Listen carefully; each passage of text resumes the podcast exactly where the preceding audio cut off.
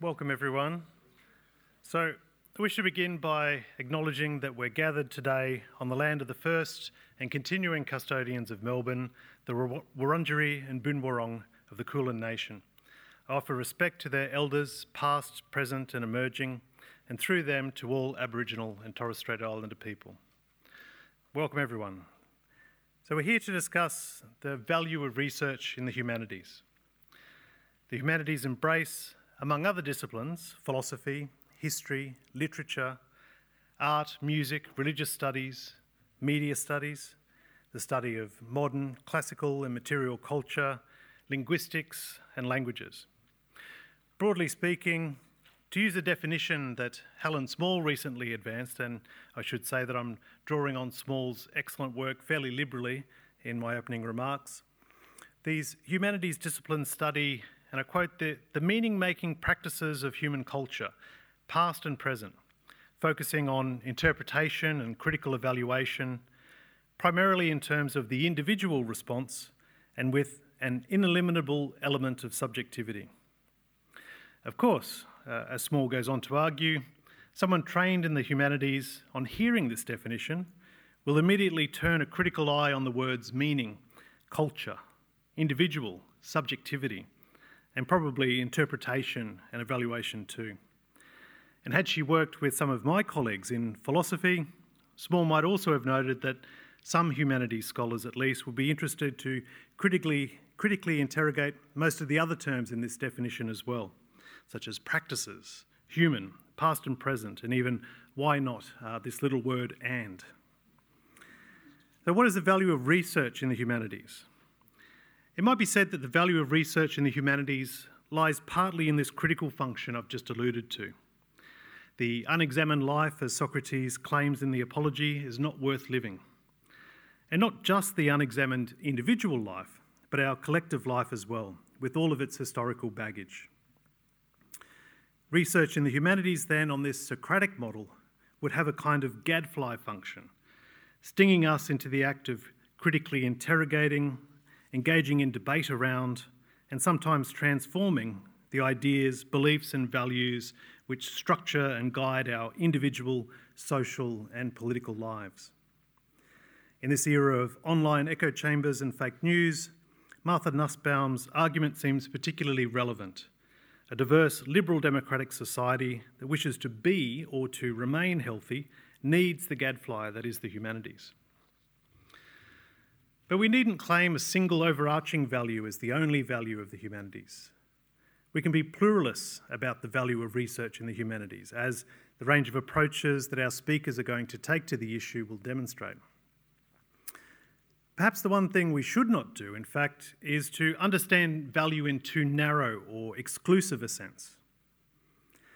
Indeed, research in the humanities is often enough not focused on the critical function I've just mentioned, and so its value cannot reside in critique alone. Research in the humanities is often descriptive, appreciative, imaginative, or speculative, and so the value of such work might lie, for example, in the way it aids the preservation and curation of human culture, the transformation of culture, perhaps, and tolerance and understanding between diverse cultures. Alongside its social, political, and cultural value, it's also true that some humanities research has economic value, measurable in terms of the contribution that cultural and creative activity makes to GDP. Contributions via publishing and book sales, visitors to museums and the theatre, tourism related to heritage sites, and so on. But we might also consider the way that the design of new marketable technologies depends on the work of humanities researchers such as philosophers who contribute to the development of codes of ethics for human robot interaction, for example, or the use of new medical technologies. Finally, at the other end of the spectrum of values, it might be argued that the value of research in the humanities lies precisely in the way it resists instrumental evaluation, particularly of the economic kind. Humanities research, according to the strong version of this argument, at least, and in some sense of this word use, uh, the humanities is useless. But far from a fault, this is precisely where its value lies on this argument. There is much, much more to a worthwhile human life than one's contribution to the market, and so there's much more to humanities research than its economic utility. Or again, to pursue a slightly weaker claim, humanities, research can put pressure on everyday understandings of utility. It can deepen or transform our understanding of what is good and how we might attain it. Of course, this anti instrumentalist approach to value is perhaps not the most strategic one for humanities researchers to pursue today in this climate of pub tests and ministerial veto power in relation to ARC recommendations for research funding. Nevertheless, there's also the risk that if we pursue the argument for the economic value of humanities in too exclusive a fashion, we'll undermine much of what's distinctive about work in the humanities. And in any case, there's no reason why such an anti instrumentalist argument for the humanities cannot sit alongside others. For the value of research in the humanities is as multidimensional as the human world it studies and in which we live. But you don't have to take my word for it. So we have here tonight uh, a distinguished panel of speakers, each of whom is going to present a case for the value of humanities research. So the order of proceedings is as follows. Uh, each of our panellists will have up to seven minutes to speak to the topic of the value of research in the humanities. We'll then have around 30 minutes for discussion, and uh, during this time, I'll be able to take some questions from the floor.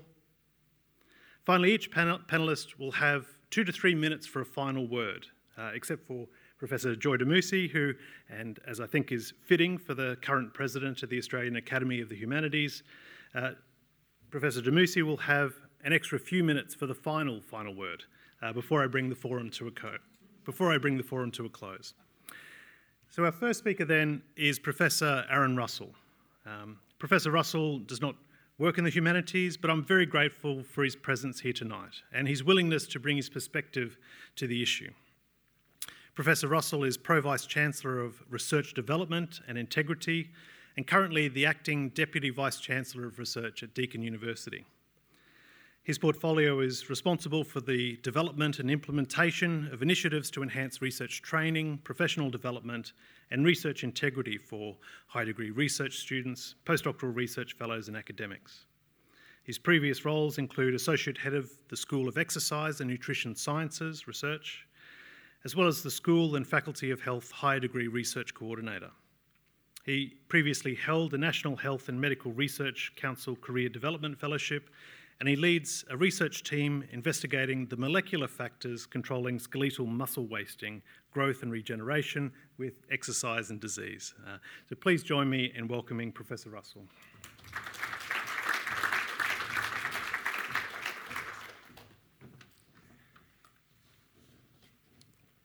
Thanks everyone for um, turning up tonight and for the opportunity, Sean, to speak. And I'm really glad that you uh, highlighted the fact that I'm not in the humanities space. And in fact, it's quite embarrassing for me to be up on this stage because I am by a long shot the least qualified to be actually amongst the speakers and you in the audience. Um, I was really excited about taking up the chance to speak with you because I do come from a very different background, one of um, fundamental molecular biology. And having lived through uh, the last 20 years where funding has changed, fields have been critiqued from different perspectives, challenges have been thrown at us. Um, I was really interested to be able to give some of my perspectives, but also on the role that I've held the last couple of years, it's um, provided me with a great opportunity to understand more diverse aspects of research, so those out of the STEM-based fields, and, and working with some really great, great people in the area of the humanities, and being responsible for helping them to develop um, the research strategies and their um, emerging researchers.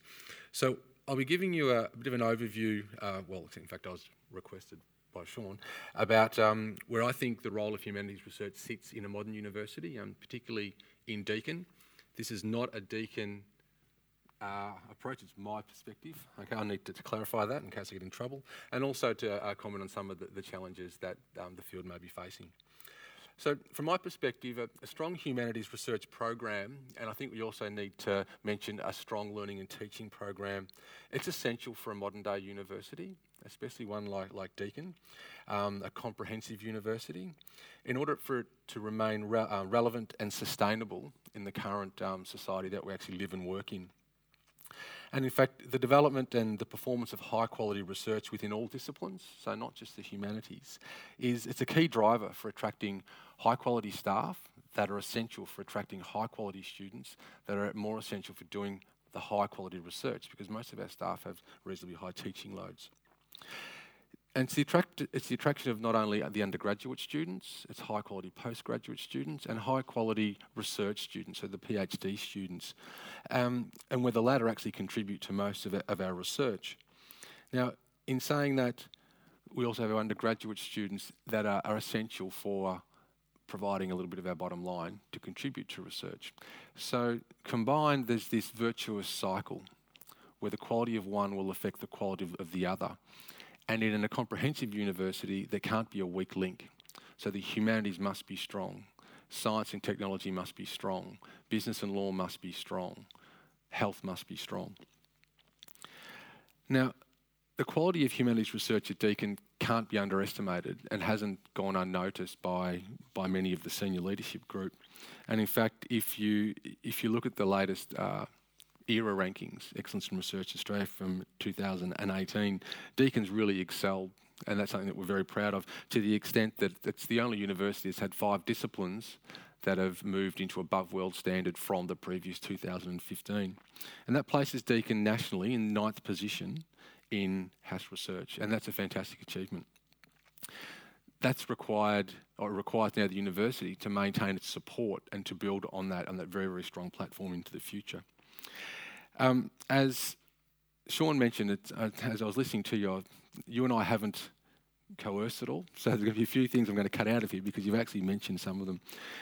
Um, notionally, the the importance of humanities research. There's the intrinsic benefit, there's the economic benefit that, that you mentioned. However, as the research world becomes smaller and more interconnected, research focused universities such as Deakin and, and many others um, around the world are able to actually work on much larger research problems that actually impact society on a much greater level. And to respond to these big questions requires a really efficient collaboration across all areas of research, from the STEM, clinical, through to the humanities. And personally, I think one of the most impactful and probably enduring aspects of humanities research is its influence on how it translates new knowledge that's being created and how it's able to transform society and our culture. And without strong humanities, you're just going to get a lot of research that's being done for the benefit of the researchers, and it's not going to be implemented into, the, into society. And at the end of the day, that's actually why we do research. So, from a university like Deakin, where for staff who may be here and students, our previous vice chancellor was very was very big on the phrase, you know, Deakin's uh, has an impact um, and a priority for the communities that it serves. So, this approach of answering big questions through collaboration from all aspects is really, really important. Another aspect that Sean asked me to, mention were potential challenges with investing in humanities research. You mentioned the, uh, the bizarre incident with the ARC recently, and, and that was felt by those in the STEM field as well. Because when you start making certain decisions that were made, it ends up potentially affecting all research across the board. So I think, like all areas of research, within various phases of research, various periods in time, various governments, various flavours of the month. A dilemma will always lie in how the value of given research, and, and for today the humanities, how it's actually expressed to those key stakeholders who actually fund the research and potentially consume the research that's being developed. There's more scrutiny now from people who pull the purse strings, the policyholders, and there's also more scrutiny from the general public with respect to the benefits that all types of research give them. So maybe consideration into how the message is being delivered, I think is important. Uh, there are, multiple benefits from the, the, the, intrinsic importance. It's important to do humanities research, the economic side of things, but also the much broader impact that the humanities have, especially when combined with other fields of research that can't do quality stuff without the humanities. And if I look back to, to my experience about 20 years ago, we're emerging into the fundamental molecular biology research, which it was reasonably not easy, but easier to get funding because it was new, it was novel. But very quickly it was scrutinised because the question about the impact of society came up. And a lot of the researchers struggled to articulate that. And they were required to think differently about their approaches, their models, who they were working with, but also the message that they were giving uh, in order to, to pitch the relevance of and the potential impact of, of their work. Um, and I think this is maybe some, something that the, the HASS community is probably doing and maybe should be doing. Um, so, if one of the major challenges of humanities research is to get the message heard and understood by the right people, it's going to require very strong and sustained vocal support from key international leaders, many of them here, uh, policymakers, but I think more importantly, people who work in universities such as Deakin in order to, to get the message across and provide continual support. And on that note, thank you.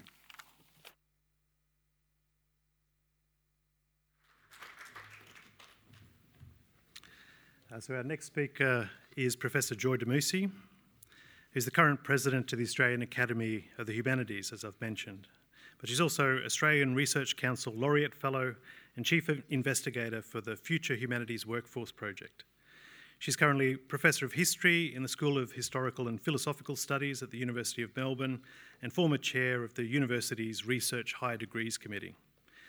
She's served as the inaugural head of the School of Historical Studies the Associate Dean of Research in the Faculty of Arts, and the Pro Vice Chancellor of Research at the University of Melbourne, as well as the Chair of the Humanities and Creative Arts panels at the Australian Research Council College of Experts and ERA. Her areas of research and publication include memory and the history of emotions, the history of child refugees, humanitarianism, and internationalism from 1920. Please join me in welcoming Professor Damousi. Thank you, Sean. Um, what a great privilege it is to be here. Thank you very much for the invitation, um, and thanks everyone for coming. It's a very vital issue, this one.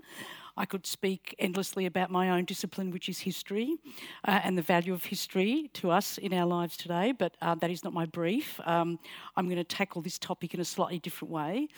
So, in answer to the question posed in this forum, who needs the humanities, I would suggest we all do, and desperately and urgently so. In looking at the value of humanities research, I wanted today to consider two aspects relating to this, um, to the vital importance of humanities to the future workforce. That's my angle today. So, the first aspect is the value I want to look at of research skills that humanities offer in the wider world of work. And second of all, the insights humanities research can bring as we embark on the changing technological landscape of artificial intelligence and the fourth industrial revolution. So, first of all, to my first point, uh, the humanities research skill set that relates to the workforce. There have been many reports in Australia and overseas which have highlighted the skills gained through studying arts and humanities, and these have led to high level debates about the value of these skills to the individual, to society, and of course, as we've heard as well, to the economy. So I'm involved in one such report called the Future Humanities Workforce, which has been led by the Australian Academy of the Humanities and is funded by the Australian Research Council to look at the contribution, amongst other things, of the humanities workforce in Australia. So, what our and other reports um, overseas have indicated is that the demand is growing for individuals to be equipped with higher level skills which they can uh, deploy in different contexts, whether in a career which may uh, across many sectors of employment or within a research community, which is increasingly becoming interdisciplinary. Improving the skills base is, is crucial to increasing productivity and meeting the challenges of a constantly changing workforce. So, when we're looking at the value of humanities research, one way to look at it is in terms of the research skill set and its value. So, what is this skill set? So, this core of skills, I think, is shared by undergraduates and postgraduate students, early career researchers, and the level of proficiency changes as individuals become more advanced in their study. Research skills in the humanities are framed, and, uh, are framed around six core elements and values. First, communication, a clear, coherent explanation and description that, that, that skill set, um, presenting that. Um, pervasive arguments underpinned by evidence, using diplomacy and negotiation, respecting others' views.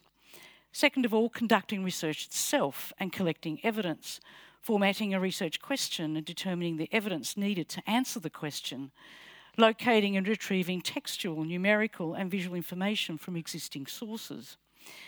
Third, and crucially, analysing. Come back to this analysis, assessing what the evidence might mean, recognising where it is incomplete, ambiguous, and unreliable evaluating findings to come to a conclusion, taking into account different perspectives and evaluating the complexity of the material. Critical thinking, of course, is at the heart, and reflection on take it for granted answers and assumptions to problems and value assumptions. Fourth, decision making, establishing criteria and evaluating evidence against it. Fifth, problem solving, applying knowledge to find solutions in a creative and innovative way. And finally, adapt, adaptability and creativity, willingness, a willingness to try different approaches, being open and receptive to new ideas. So, humanities graduates and researchers participate in and contribute to civil society, drawing on their understanding of the human dimension of the society. Engagement with the arts and culture helps individuals understand themselves and their lives and appreciate the diversity of human experiences and cultures. And for these reasons, the humanities are valued in a wide range of professions, not necessarily dependent on the specific knowledge of the subject they have studied. Their strong generic skills and flexibility mean that they're able to adapt, uh, able to adjust to the uh, requirements of work in many different areas. And others, of course, go on to specialist employment routes, which are vital to society, or go on to become the next generation of researchers, enabling the disciplines to continue to contribute to the cultural, social, and economic health, wealth, and reputation of Australia. It is vital that this, this distinctive contribution continues to be recognised and valued. Many employees, such as the banks, corporations, and a range of industries, have publicly recognised the high value and centrality of these skills in the future workforce. One crucial aspect which humanities researchers bring is an understanding of the human consequences of developments. And I think this is really important in understanding the distinctive contribution we, you know, looking at human consequences of various developments, such as artificial intelligence, which can be used to shape the legal, moral, and ethical frameworks which need to be created as part of the new digital age. And this takes me to my second point the contribution and analysis of humanities research to the changing workforce, such as AI, and the human impact of these developments. So, this week, some of you may be aware that a very timely report was released by the four academies called The Effective and Ethical Development of Artificial Intelligence An Opportunity to Improve Our Wellbeing. A humanities based analysis is at the very heart of this investigation into AI. And what does this mean precisely? Here, I think we can see the true value of a humanities uh, examination. So, in the report, which I recommend highly to you, um, it looks not only at the scientific and technological aspects of AI, but explores questions such as human rights, equity, and access to technology, inclusion, and questions such as the right to work, a fundamental human right. So, for example, many claim that AI will transform the tasks involved in work, create new roles, and establish new skill sets. But the consequences of widespread automation are likely to be different for men and for women, with implications for socioeconomic equality and the, uh, and the global gender gap. We can look at other issues such as the right to privacy and the issue of surveillance. Human rights, it is argued in the report, provides a framework by which to approach the safe, fair, and ethical implementation of AI technologies biases in algorithmic uh, decision making tools carries the risk of amplifying discrimination, and problems of fairness arise herein. There is a widespread belief that algorithmic decision making tools are more objective because they are less biased than hum- human decision makers. Such assertions imply that legal protection against unfair discrimination might not be relevant to objective algorithmic decision making. Human prejudice and algorithmic bias differ in character, but both are capable of generating grossly unfair and discriminatory decisions. Tackling this problem will be particularly challenging owing to the contested nature of fairness and discrimination in technology, but humanities analysis leads the way. And finally, it's argued that AI will depend on the confidence that society places in the technology.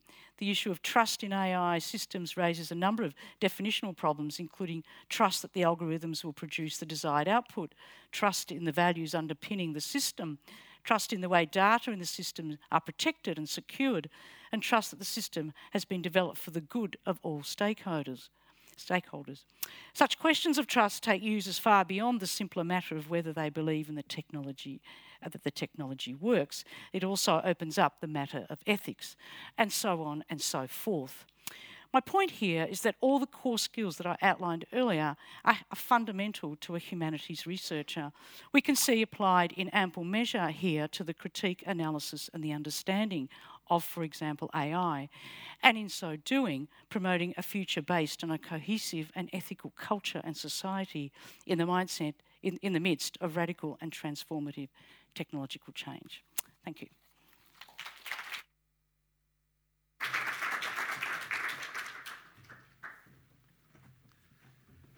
Thanks, Professor Damousi. And on behalf of everyone here too, thank you so much for your energy and uh, recent advocacy on behalf of the humanities. It's much appreciated. So next speaker is Professor Robert Stern, who's Professor of Philosophy at the University of Sheffield, former President of the British Philosophical Association, and recently elected Fellow of the British Academy. He's well known for his work in the history of philosophy and in particular, in particular on 19th century German philosophy and especially Hegel. His interests in contemporary philosophy are in epistemolo- epistemology, metaphysics, ethics, and political philosophy, so most of what philosophy does. He's currently working on the Danish philosopher and theologian K.E. Løgstrup, and also on the work of Martin Luther, viewed from a philosophical perspective. Uh, please join me in welcoming Professor Stern.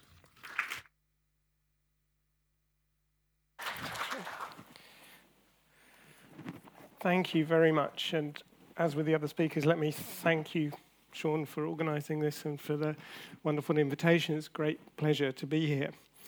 So, as Sean said, I have experience in advocacy for the humanities in the UK as president of the British Philosophical Association, which campaigns for philosophy.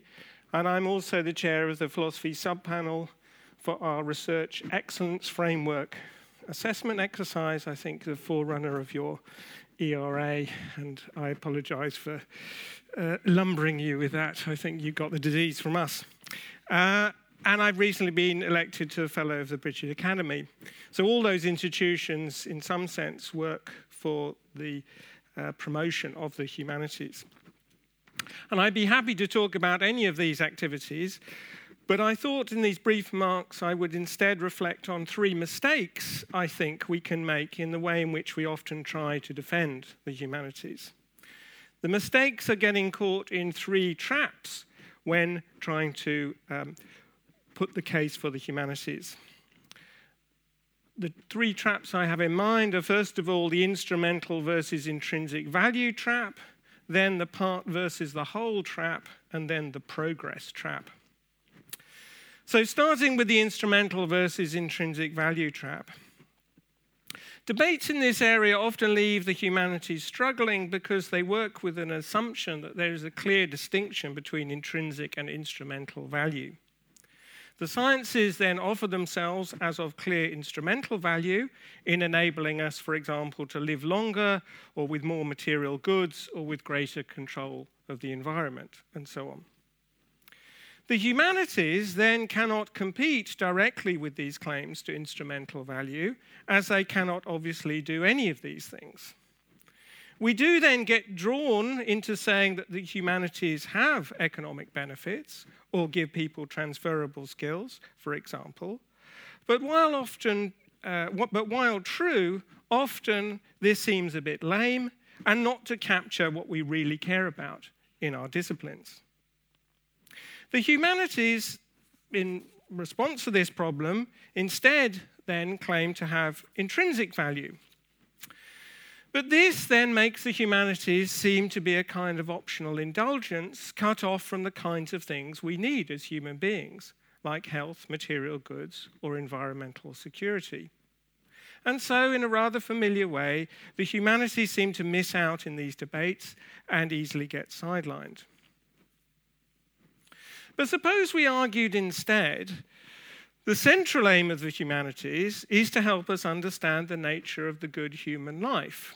Not just good in the moral sense, but good in the general sense of a flourishing, successful human life, what the Greeks called eudaimonia. This makes the humanities instrumental in part because by understanding what this good life is, we can then find out how to live it. But it also makes the humanities non instrumentally valuable because they do not take for granted the end for which they are the means, as the sciences do, but question the nature of that end itself. And the sciences cannot replace the humanities in this area, as the question of the good human life is a normative, value laden issue, while the sciences are not engaged in the question of value. Once we've decided what the good life is, we can use science to help us get it. But we need humanities to help us decide what it is. Seen in this light, the humanities seem more fundamental than science, but in a way that connects the human good in a different way, as telling us what that good is rather than giving us a means to realize it. To take a simple example, what is the place of death in a good human life? How should the life of a human being end in a way that adds to the value of that life or does not detract from it? How much control should a human being have over the end of their life? It is hard to see how science could answer any of these questions. But many disciplines in the humanities offer answers, or at least ways of thinking about them, from history to theology to philosophy to literary studies to anthropology and cultural studies. And it seems only when we have thought about the issues this way that science has anything to offer in delivering what we think is required in achieving the end that has been established by the humanities. So, my first suggestion is that when we come to defend the humanities, we do not get drawn into assuming the instrumental intrinsic value contrast is a simple one. Turning now to a second trap, which is trying to defend the whole by the parts. What I mean by this is that I think few people would reject the value of whole areas of the humanities, such as English, history, philosophy, and so on. I don't think anyone is seriously proposing closing those things down. I think no one seriously would say we should not have these disciplines and that they lack value. But often the disciplines are not what are criticized, but individual research projects, such as taxation in Elizabethan England or the early works of Hegel. Taken on their own, it can seem problematic to justify these projects, which can seem recherche and a luxury. And this is then used as a way to cast doubt on the whole discipline. But this is a mistake, as within any complex system of inquiry, individual parts, when taken in isolation, can seem to lack value or significance. And the same will be true in science as well. For example, if one is investigating the flight path of the seagull or the physics, the physics of push ups. I should say I got that one off the internet, so it may be fake news. But of course, these individual inquiries get their significance from being part of a wider whole. And it is that whole which we should be defending in its own terms not individual projects taken in isolation.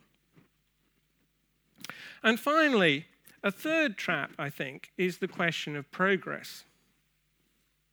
We are all familiar with the complaint that the humanities lack value because they do not make progress in the manner of the sciences. Why do we continue to fund and sponsor them if they are not getting anywhere? My own response to this is to introduce a hermeneutical idea here, the idea of interpretation. Take a text like Hamlet. This text obviously requires interpretation, and there are better and worse ways in which this can be done. But I don't think anyone would say that there will ever be a final interpretation of Hamlet, one account which surpasses all others, which represents the end of the interpretative line. This is because, of course, Hamlet is a complex text, open to many different readings. But on the other hand, this process of interpretation is not entirely open and unbounded. There are better and worse interpretations, and there is a discipline in inquiring into the text. No one, I think, would claim that because there is no final interpretation of Hamlet, we should view all such interpretations as worthless. By contrast, it does make sense to think that there might be a final science which fully captures how the world works, into which all other accounts can be fitted. But this seems the wrong model for literary interpretation, but not in a way that devalues it. Now, it seems to me we can view the humanities in an analogous way. The humanities are investigating what might be called the human condition and offering different accounts and interpretations of it. It seems implausible to think that they could ever be fully finished, or fi- that they, these interpretations could ever be fully finished or fitted together into one single story.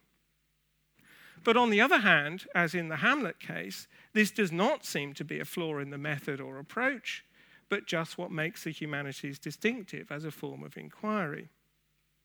So, if this is right, we should avoid getting drawn into the progress trap too. I've therefore suggested that in the context of these debates, there are three traps which we should avoid but which we are often pushed into by the terms of these debates.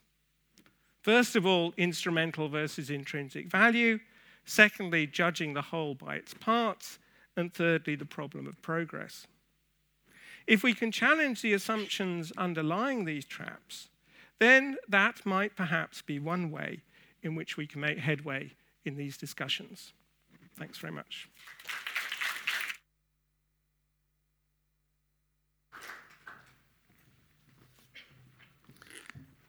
Thanks very much, Professor Stern.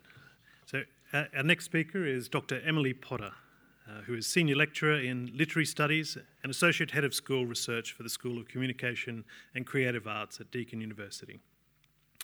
Her research focuses on the intersections of cultural production and environments. Her areas of expertise include literature and climate change, literature and placemaking, the biopolitics of water and consumption, urban design and poetic practice, contemporary Australian literature, and post colonial texts and environments. She's been a chief investigator on three Australian Research Council grants, and a most recent monograph, Writing Belonging at the Millennium Notes from the Field of Settler Colonial Practice, is forthcoming with Intellect in late 2019. Please join me in welcoming Dr. Potter.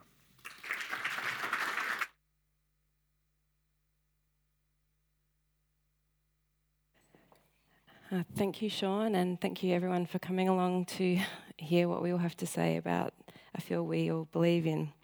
I'd also like to acknowledge the traditional owners of land on which we meet, the Wurundjeri people of the Kulin Nations, and I pay my respects to their elders, past, present, and emerging.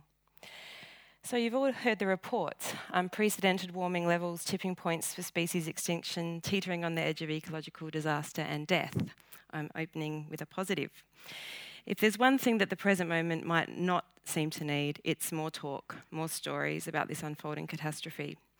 We need, as the inspiring child activist Greta Thunberg demands of us in the contemporary West, action and now. Action and stories cannot be disconnected, though, and the humanities enable us to understand how this is so. Moreover, the knowledges and practices of humanities disciplines do not stand on the sideline of our current crisis, they are entangled within it. I am a literary studies scholar and a proud proponent of the humanities, but this doesn't mean I am uncritical of our field. Indeed, the humanities more than ever need self reflexive practice. We need to interrogate what we do and why we do it, because the most pressing social and environmental justice issues of our time require us to do so. Beyond arguing for our relevance today, this is a case of recognising the role we've played in current systems and understanding what we might do differently to change the world. My work in recent years has explored how storytelling practices, including textual and non textual work, are active material forces with a profound influence on how we think about and create the reality in which we live. As people from non Western viewpoints have long made clear, there are multiple realities that different living beings inhabit, often simultaneously. It is the insistence that there is only one Western reality with its normalised logic, structures, and narratives that has fed our current crisis. To counter this, we need to decolonise our ways of thinking. A first step to this is the acknowledgement that stories are world breaking as much as world making. Australia was founded on a fiction, the fiction of Terra Nullius. This story gave justification to genocide and to ecocide. The fiction of a fallow land waiting for the taking meant that the settler colonial story could be laid down as the foundational narrative of this country. It undertook the work of resetting time and establishing, to draw on the insights of anthropologist Deborah Rose, a year zero, from where the slate could be wiped clean and a new nation born. Its founding myths driven by contemporary imperial ideologies of extractivism and white entitlement. We've golden soil and wealth for toil, as the national anthem goes, an abundance of nature's gifts ready for the taking. As Bruce Pascoe's landmark book Dark Emu has argued, the early colonisers were met everywhere with the evidence that this was no empty country and with a long history that preceded their arrival. Pascoe's close reading of explorers' journals, particularly Thomas Mitchell's, are an extraordinary insight into the narrative work required by the colonial project. Mitchell's stories are constantly torn between what he sees and what he wants to see, what he, and what he knows the colonial project needs him to see. Mitchell notes the organised practices of land management and farming amongst the Indigenous groups he meets during his, survey, his surveying travels in the 1830s and 40s. At the same time, the imperative to narrate the untouched land was unrelenting. He describes a beautiful plain, for instance, dropped in nature's careless haste. Yet the complicities of storytelling and colonial violence are not merely in the archives. They are alive and active. They weave through and continue to structure our literary culture today. A powerful account of literature's complicity in the colonial project is Andrew, Andrew McCann's 2006 essay, The Literature of Extinction. Here he tracks the almost obsessive deployment of romantic poetics in earlier settler colonial Australian literature, notably the elegiac and the sublime. These modes were popularly mobilised in literary platforms throughout the 19th century to perform sor- sorrowful laments of Indigenous passing. Troublingly, McCann traces the endurance of these modes to more contemporary contexts, including the work of celebrated poet Judith Wright. Literary modes, forms, and tropes carry ideologies. They communicate ways of seeing and thinking about the world that have profound implications. The idea of Indigenous passing, of a year zero that negates prior occupation and sovereignty, continues to manifest in a multitude of poetic sites, including ones that structure our places. Think of our cities, their smooth facades and shiny surfaces, their linear forms and streamlined spaces speak spatially of modernity's privilege and of the ascendancy of its narratives that reaffirm this. Cities are made for economic efficiency and mobility. They centralise certain bodies and exclude others, and they repress the true ecology of, of a place. The city wants some stories and it disavows others. And it is not just literary scholars who can see this writes urban planning scholar Leonie Sandercock, the way we narrate the city becomes constitutive of urban reality, affecting the choices we make and the ways we, we then might act. In fact, literary scholars are not as attentive as they might be to the world shaping role of stories.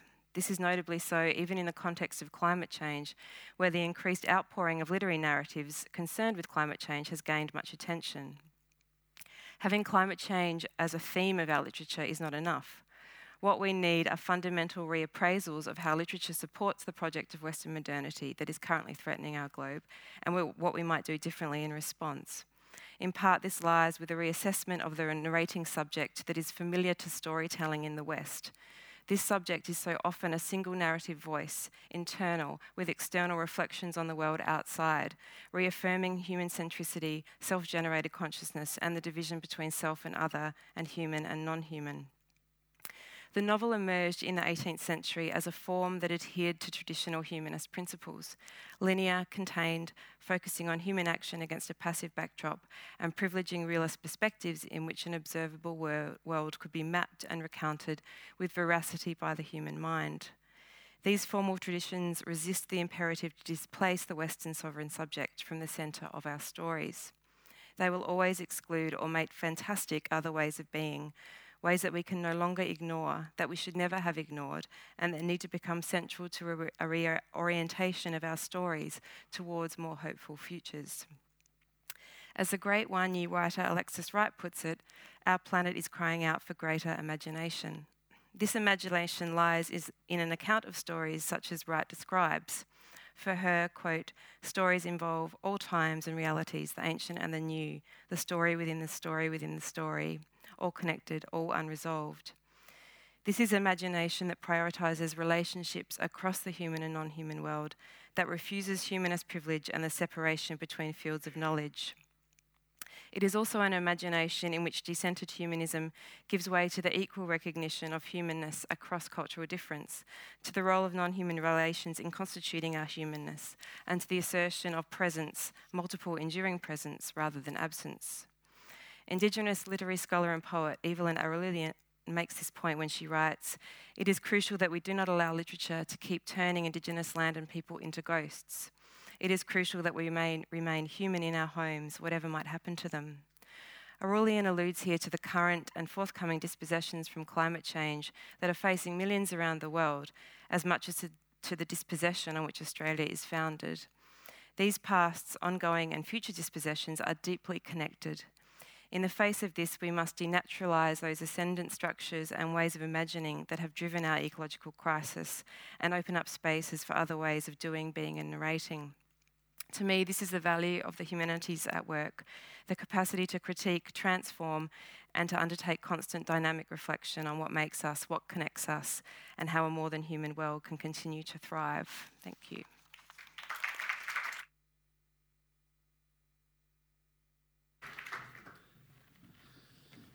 Thank you, Dr. Potter.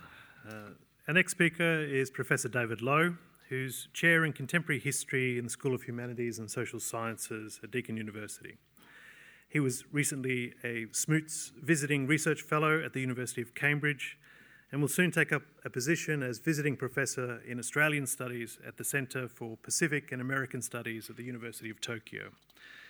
David is a co founder of the Australian Policy and History Network and his research centres on cultural aspects of the history of international relations, including Australia's role in the world, and on remembering the legacies of modern wars and empires in comparative contexts. Please join me in welcoming Professor Lowe.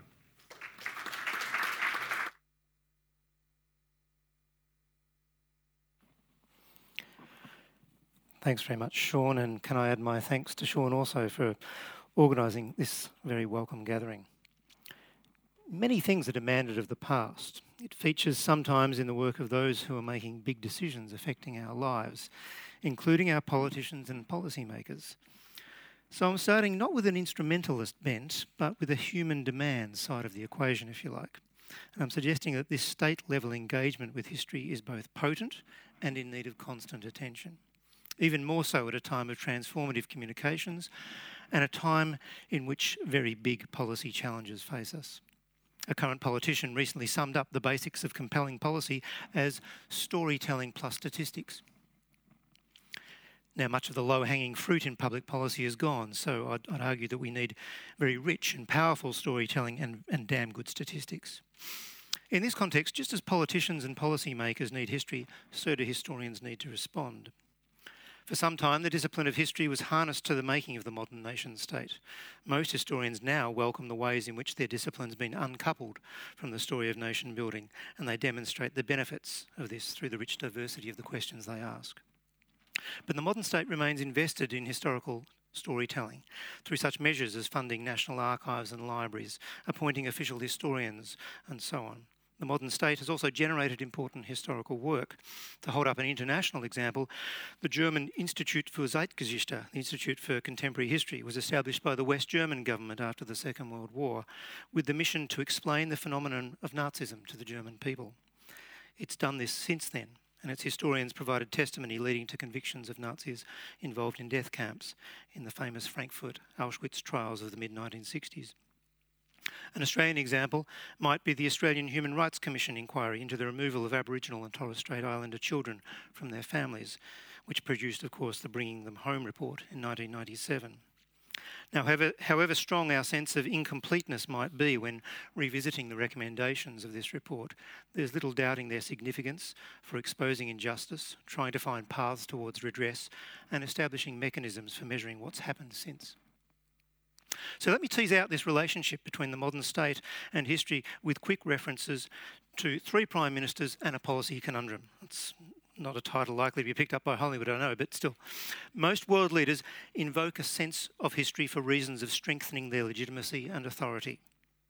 I know what you're thinking, but even the campaign to make America great again invited a blurred and malleable sense of the past in which romanticised greatness could be found. In Australia, we've watched, we've watched Prime Ministers try to shape historical debates through their speeches, often with some success. John Howard managed to join dots very successfully between the Anzac legend and a modern rendering of mateship that was easily digested, mainstreamed, and an alternative to more critical ways of thinking about inclusion and exclusion in Australia's identity. Paul Keating, too, seized on Australia's military past to direct our attention away from Europe, away from the folds of empire to Papua New Guinea and the Kokoda Trail, as the great campaign that defined our place in the world. It was defended without British help, and it was to Australia's north where our destiny was best found, according to Keating. In different ways, Howard and Keating drew on history to bolster their leadership credentials and to shape conversations about who we are. Another Prime Minister, Britain's Tony Blair, provides a different and troubling example. Blair led New Labour to victory with such a strong sense of the new that he didn't want to be held to account based on the old. In 2003, in the wake of the 9 11 attacks and as part of the justification for the invasion of Iraq, Blair claimed that there had never been a time when a study of history provided so little instruction for the present day. In removing the recourse to precedents and judgments about the morality and effectiveness of government actions, he was trying to free himself from scrutiny. Historians and others rightly called him out at the time and reminded that he would be judged with reference to precedents. My policy case study is Australia's grappling with questions around nuclear energy I've been interested in the recent debate stirred or revived about the potential for atomic power generation in Australia and also the implications of enriching uranium for possible use in weapons. It's a policy zone that's complex and with very high stakes. I wanted to see how our elected representatives at a national level dealt with the issue when they last looked at it in detail, which was at the end of 2006. A standing committee of Parliament heard lots of submissions and produced a massive report around the same time that another report overseen by Ziggy Switkowski landed. Basically, the Standing Committee was upbeat about the logic of Australia's drawing on its plentiful supply of uranium to fuel power generated plants that might be, might be commissioned. The report had a great title Australia's Uranium Greenhouse Friendly Fuel for an Energy Hungry World. Considering the formidable costs and the long lead time, the business case for nuclear energy was not quite conclusive, though, and they felt that it would be greatly strengthened if the government would, wait for it, put a price on carbon. What a radical idea. The Switkowski report reached similar conclusions. During its hearings, the Standing Committee heard from advocates and opponents of nuclear energy. One theme that stood out was the exasperation of nuclear power advocates with what they called the moral outrage and irrational fears of their opponents. Some went into detail about the poisoning of children's minds by school teachers, and they recounted episodes of sending nuclear industry literature to f- schools only to have it sent back torn in half. What struck me in the report was the lack of consideration for the consequences of decades of secrecy surrounding Australia's earlier encounters with the atom. In 800 pages, there were hardly any references to the atomic testing of the 1950s and 60s, to the forced relocation of the Maralinga Tjarutja people, to the outstanding claims for compensation by Australian and British national servicemen who incurred high rates of cancer and other illnesses, to the McClelland Royal Commission report of 1985, hugely critical of the cavalier approach to safety, or to the exhumation of around 22,000 deceased Australian infants and young without their parents' permission, testing their bones for the absorption of strontium 90. The history of Australia's relationship with the atom is not a pleasant story. Above all, the intense secrecy surrounding it, which still sees archival records being withdrawn from researchers this year, has built a reservoir of understandable anger and suspicions. Some of the teachers' resource kits do indeed tap into this heady mix. So, thinking about the detailed investigations of 2006 and some of the more recent commentary too, it's hard to escape the conclusion that one of the biggest opportunities for constructive policy conversation on nuclear energy suffered and probably still suffers from the absence of historical awareness. I'll end on a note of disclosure. These above examples are the kinds chosen by a historian who yearns for full and brave policy conversations as a priority at this moment, and who values liberal democracy who, in addition to wanting dignity and respect accompanying citizenship, a robust sense of civil liberties and the common good, and checks and balances on the exercise of power, hopes also for policy leadership as a fundamental part of government. Thanks.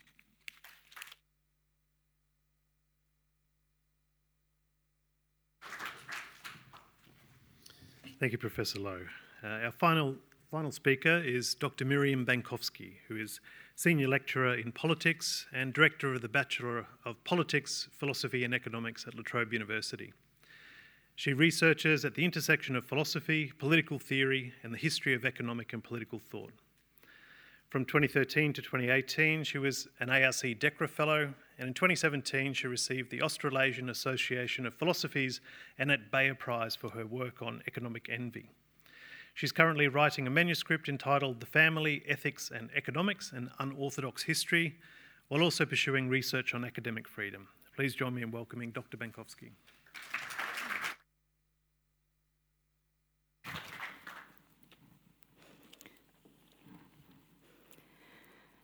So far, we've had a very diverse panel, and it's with that diversity that I'm going to begin.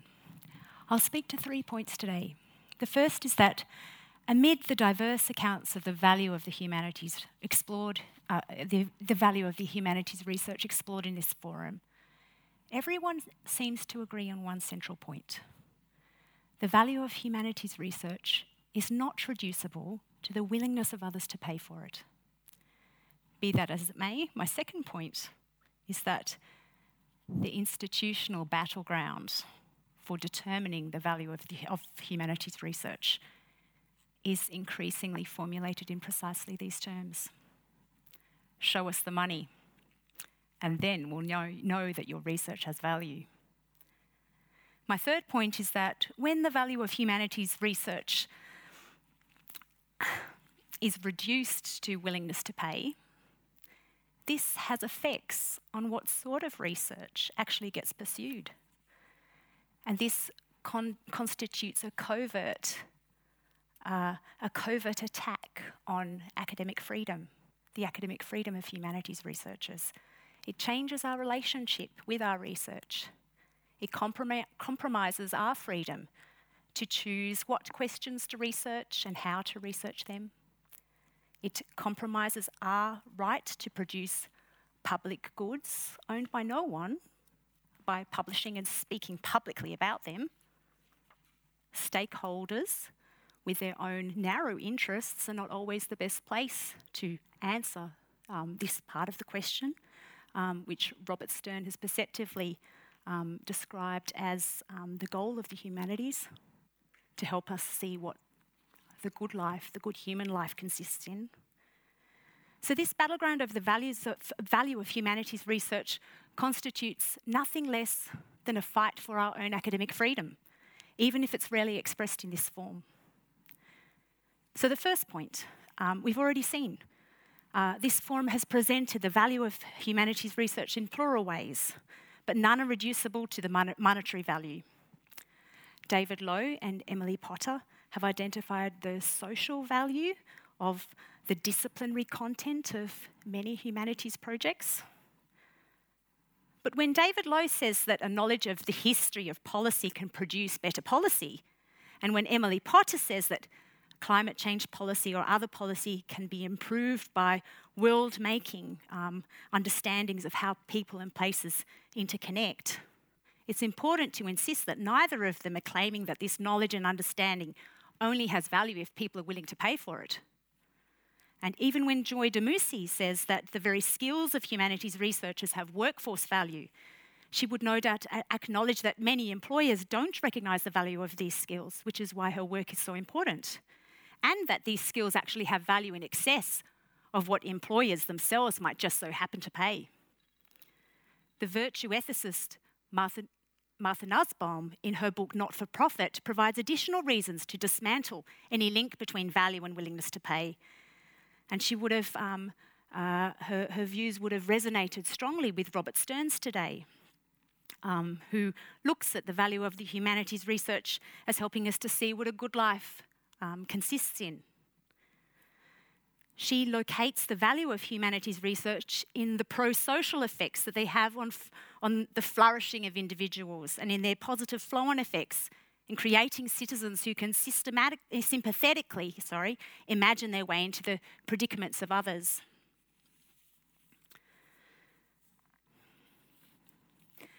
The irreducibility of the social, workforce, and cultural value of the humanities to the willingness of others to pay reflects that it's a kind of public good.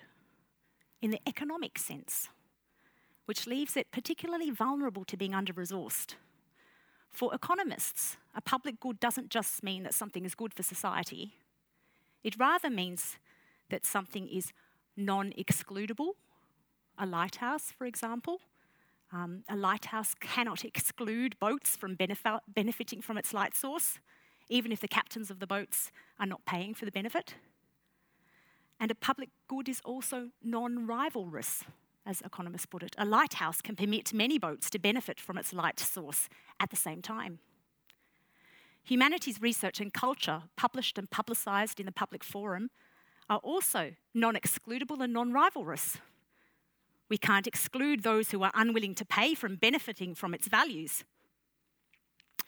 And the, there are benefits that can be enjoyed by many members of society at the same time. A cultural um, issue. Although Mainstream economists agree that the public sector should fund advances in general knowledge, just as it funds lighthouses. They also agree that it's highly likely that the public sector will fail to pay the right amount for the right kind of things. Public goods are vulnerable goods. So, the second point is that even though the value of humanities research is not equivalent to the willingness of others to pay, we're constantly asked, aren't we, to justify what we do in precisely these terms. Show us the money. Incentives from government to increase external funding have basically coerced universities into demanding that humanities researchers fund their public good by themselves.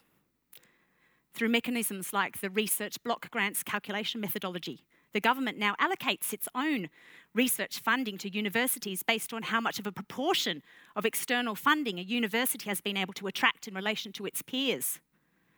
The idea is that the government would only give your institution money to fund your research internally if you manage to secure external funding, either from government grant organisations like the Australian Research Council or from public sector tenders, and increasingly so industry grants and philanthropic bequests. This basically constitutes a covert attack on academic freedom. This is my third point. Academic freedom is often defined as an institutional right afforded to you in your professional role. It's not freedom of speech or freedom of expression with which it's commonly confused in the public realm. It includes the right to choose what to research and how to research it, as well as the right to produce your research as a public good, publishing and publicising it. So, how is the academic freedom of humanities researchers undermined by funding agreements that identify its value with willingness to pay? Well, first, academic freedom is merely formal and not real if researchers lack resources. Virginia Woolf made a similar point with respect to the conditions of creativity. If women didn't write to the same degree as men, it was because they lacked, as she put it, money and a room of their own, a condition that now defines the experience of most humanities researchers. Last year, we saw the previous uh, Minister for Education veto $4.2 million of ARC grants in the humanities, as we've previously discussed. The vetoed projects included research into cultural change, into the role of sport in responding to climate change, research into art and history, and its history at the interface of Christian and Muslim cultures at the Africa Europe border, and studies of what strategies a traditionally industrial suburb uses to deal with industrial closure. And because we are less able to secure this sort of funding, which is then rewarded a second time by the research block grants calculation methodology, universities are now unwilling to resource our projects with internal funds either. And so instead, our teaching loads increase, our administrative burdens soar. We see the cross subsidisation of sciences using the money from teaching our humanities students we are left with no money, no time, and no room of our own to ask and answer the questions that we think need to be answered for the public good. Not what stakeholders think with their narrow interests, but what we think. The very tops, uh, topics that humanities researchers are choosing to pursue is also changing. We are now forced to propose projects that direct our research towards those more narrow interests. Public sector needs, industry interests. And yes, they're important, but we shouldn't forget uh, uh, the, the, the drive that Robert Stern and Martha Nussbaum have also been um, speaking about um, that lies at the heart of our role. Our work is increasingly bound by funding agreements to pose only certain types of questions. And sometimes we even face coercive pressures to discover only certain types of answers. So there are risks that ensue when the value of humanities research is reduced to willingness to pay. So the need to clarify the value of the humanities really cuts to the very heart of the role and function that universities should play. Who needs the humanities? Everyone who values the public good of research and academic freedom. And this is why the sciences supported the humanities researchers um, in the veto saga that we saw last year, because they recognised that what was at stake here was a broader issue about the very nature of academic freedom, with implications also for science and blue sky research. Thank you.